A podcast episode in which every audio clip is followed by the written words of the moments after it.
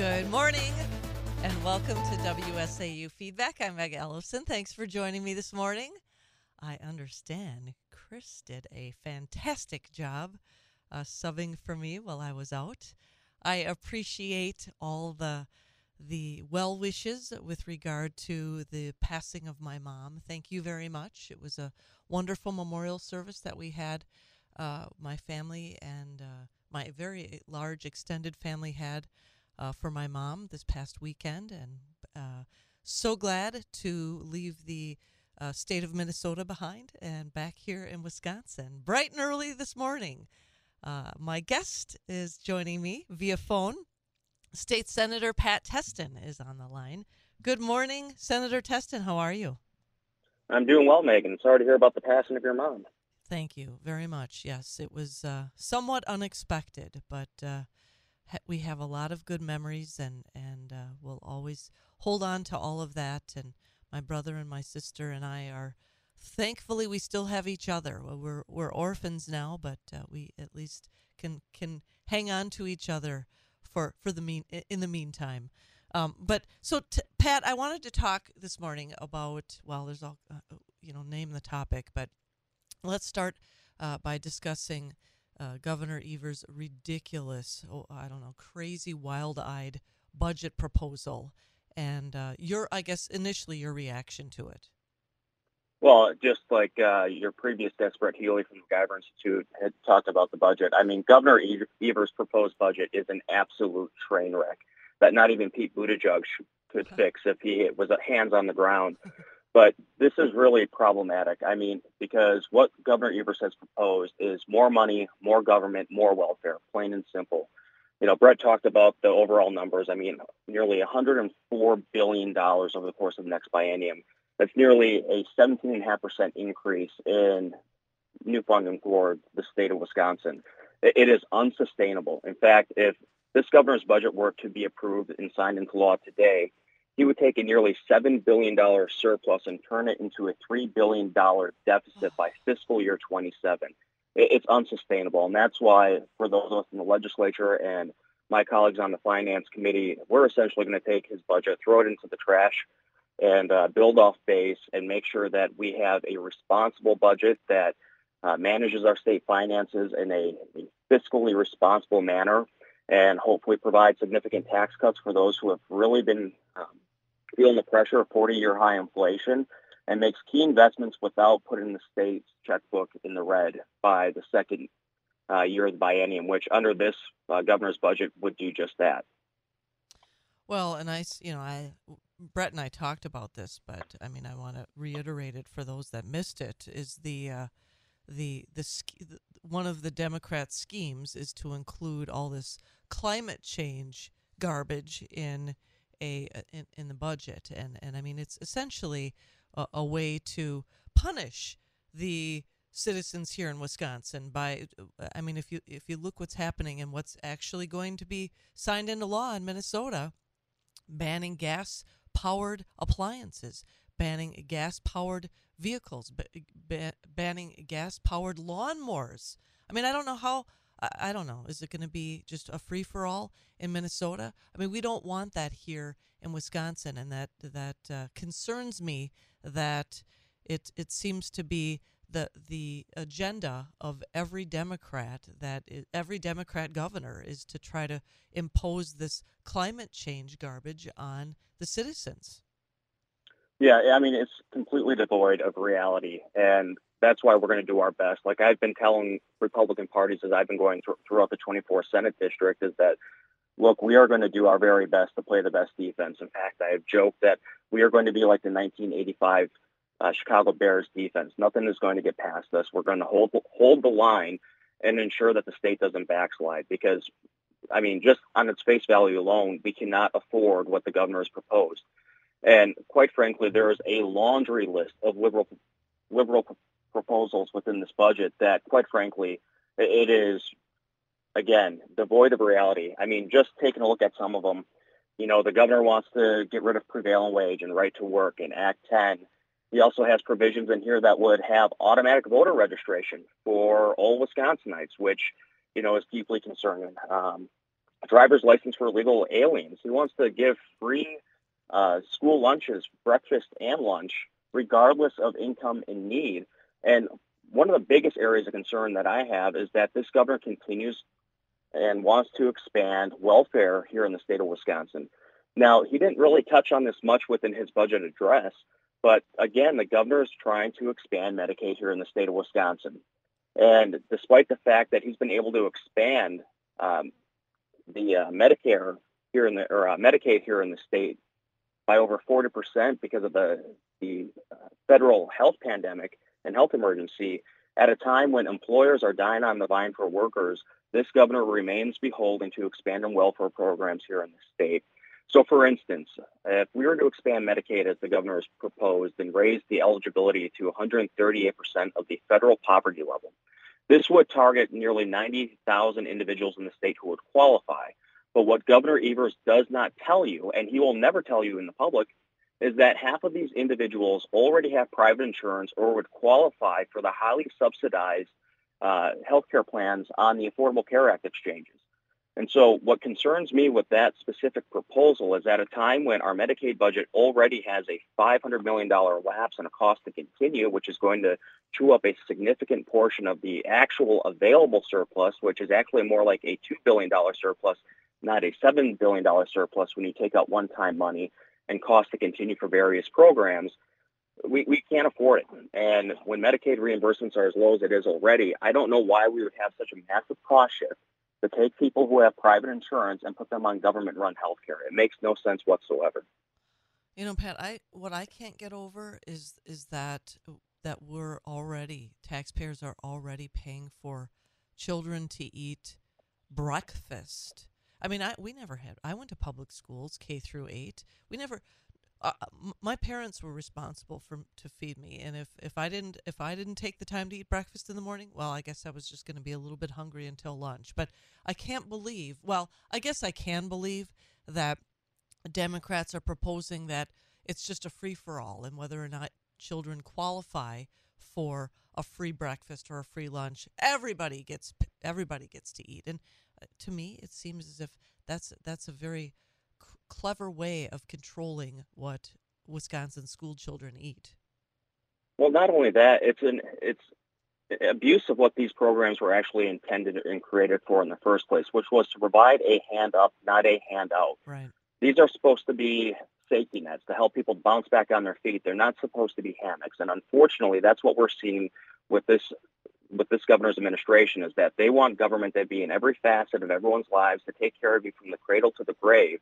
Meanwhile, we're working on proposals right now that would essentially be welfare reform uh, legislation that would encourage um, not only our state agencies, but as well as individuals that if you're an able-bodied adult with no dependents, you have two requirements to do if you want to continue receiving benefits. Look for work and pass a drug test. On top of that, as the federal health emergency begins to wind down uh, by April, we need to start identifying these individuals who have been on the enhanced benefits from the federal waivers as it relates to Medicaid and start identifying those people. So when that deadline comes and health emergency passes, we're getting people who no longer need to be on these programs off. And so we can get them back into gainful employment because, again, everywhere you go in the state of Wisconsin, the number one issue I hear from is that we do not have enough workers to fill the jobs that are available. And so if we aren't doing what we can to shift people from government reliance to self-sufficiency and independence, we are going to be in a world of hurt. And that's what we are going to continue to push in the legislature. Now, I understand that the governor may have different viewpoints and will probably likely veto those bills, but we think it's important to send a strong message that here in Wisconsin, we value hard work and self self reliance. Well, and just something you said about a, a, hand up versus a handout. And of course, we are compassionate conservatives, and I strongly agree with that. That for a, a, a short amount of time, we should have, as you said, a safety net as opposed to a hammock. And what I am concerned about is that in addition to this insane budget proposal by Tony Evers, really what, what they're counting on also, and, and this is how I'll cleverly transition to our next topic, which is the state Supreme Court race that's incidentally in 28 days, which is terrifying in and of itself. But you you talked about the uh, what the welfare program here in Wisconsin and the potential if the left takes over Wisconsin State Supreme Court, the work requirements for welfare may come to an end, and that again will cause additional employment problems, or I should say, employer problems, in in finding people to work, in finding even able-bodied people to work if they're not required to do so in order to receive welfare benefits. Well, that's just it, and that's why in 28 days we need people to get out there and vote for Justice Daniel Kelly to get back on the Supreme Court because Janet Protasiewicz gets on the bench, it is going to open up Pandora's box because she is not running as a judge. She is in this race to be a super legislator. Right now, we have a 4 3 majority on the court with one justice, Justice Hagedorn, who's sometimes a swing vote. And we need to have a reliable, conservative, constitutional uh, judge on the bench in Daniel Kelly. I mean, quite frankly, Meg, if we lose this race, this is what's keeping me up at night is if we lose because everything that we have worked so hard for over the last decade will be up for grabs. Things like Act 10. Uh, Brett talked about just the billions of dollars that has saved taxpayers. That's likely going to be out the window um, when you take a look at legislative maps. Now, it doesn't just impact the state of Wisconsin. This will have implications out in D.C. So, for instance, if our congressional maps got overturned and we have new maps, there's a very good possibility we don't have a Congressman Derrick Van Orden. There's a strong possibility we don't have a Congressman Bryan Steil down in the Janesville area. And if we lose two members, think about this. Kevin McCarthy more than likely loses his speakership. And if you thought Nancy Pelosi was bad as speaker, just wait until Hakeem Jeffries has the gavel. Oh. I mean, this has national implications, which is why you are seeing millions of dollars flood into the state of Wisconsin from places like New York, California, Illinois. They know what's at stake because it's not just about one race on April 4th. This has national implications, not just out in D.C., but it also also has implications on how things are going to play out in 2024 when once again Wisconsin will be the political epicenter of the entire nation. Well, and we, I mean, as you pointed out, we just have a sliver of a majority in the House. And as as you also stated, this this race it does it keeps me up at night too, Pat. I think about all.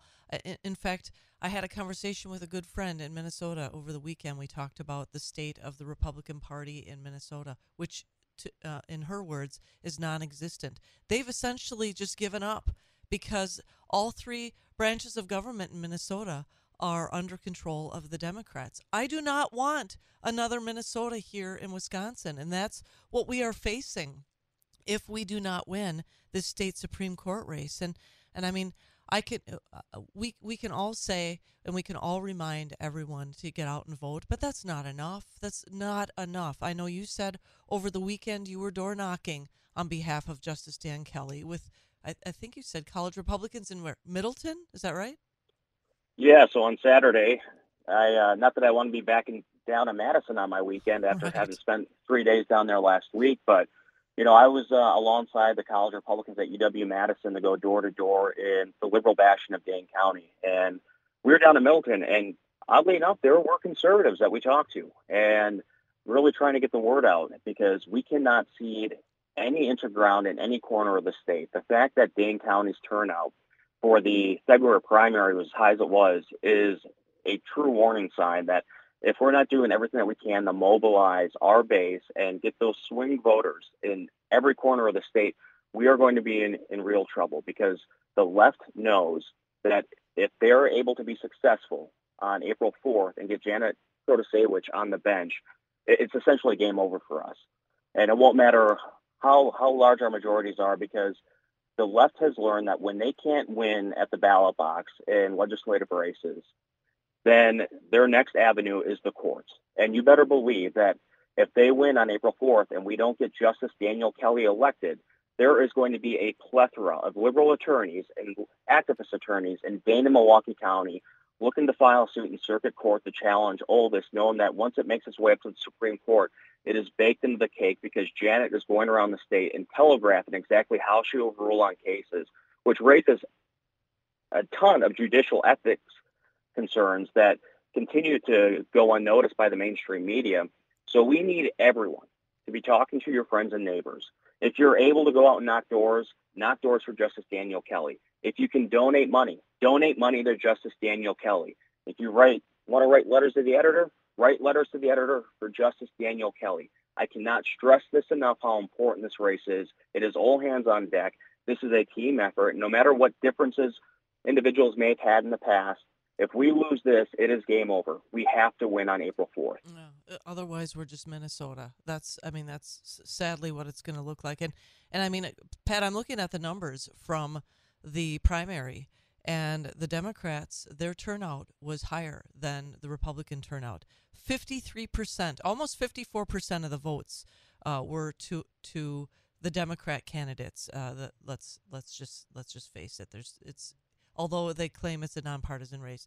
50 almost 50 54% of the votes went to the Democrat candidates. And so we have to make up at least almost 68,000 votes in order to prevail in this upcoming election. So it's not enough that just you vote, and I'm talking to our listeners now. It's not just one vote that we need from you. You need to get out and you need to talk to people every single day between now and April 4th.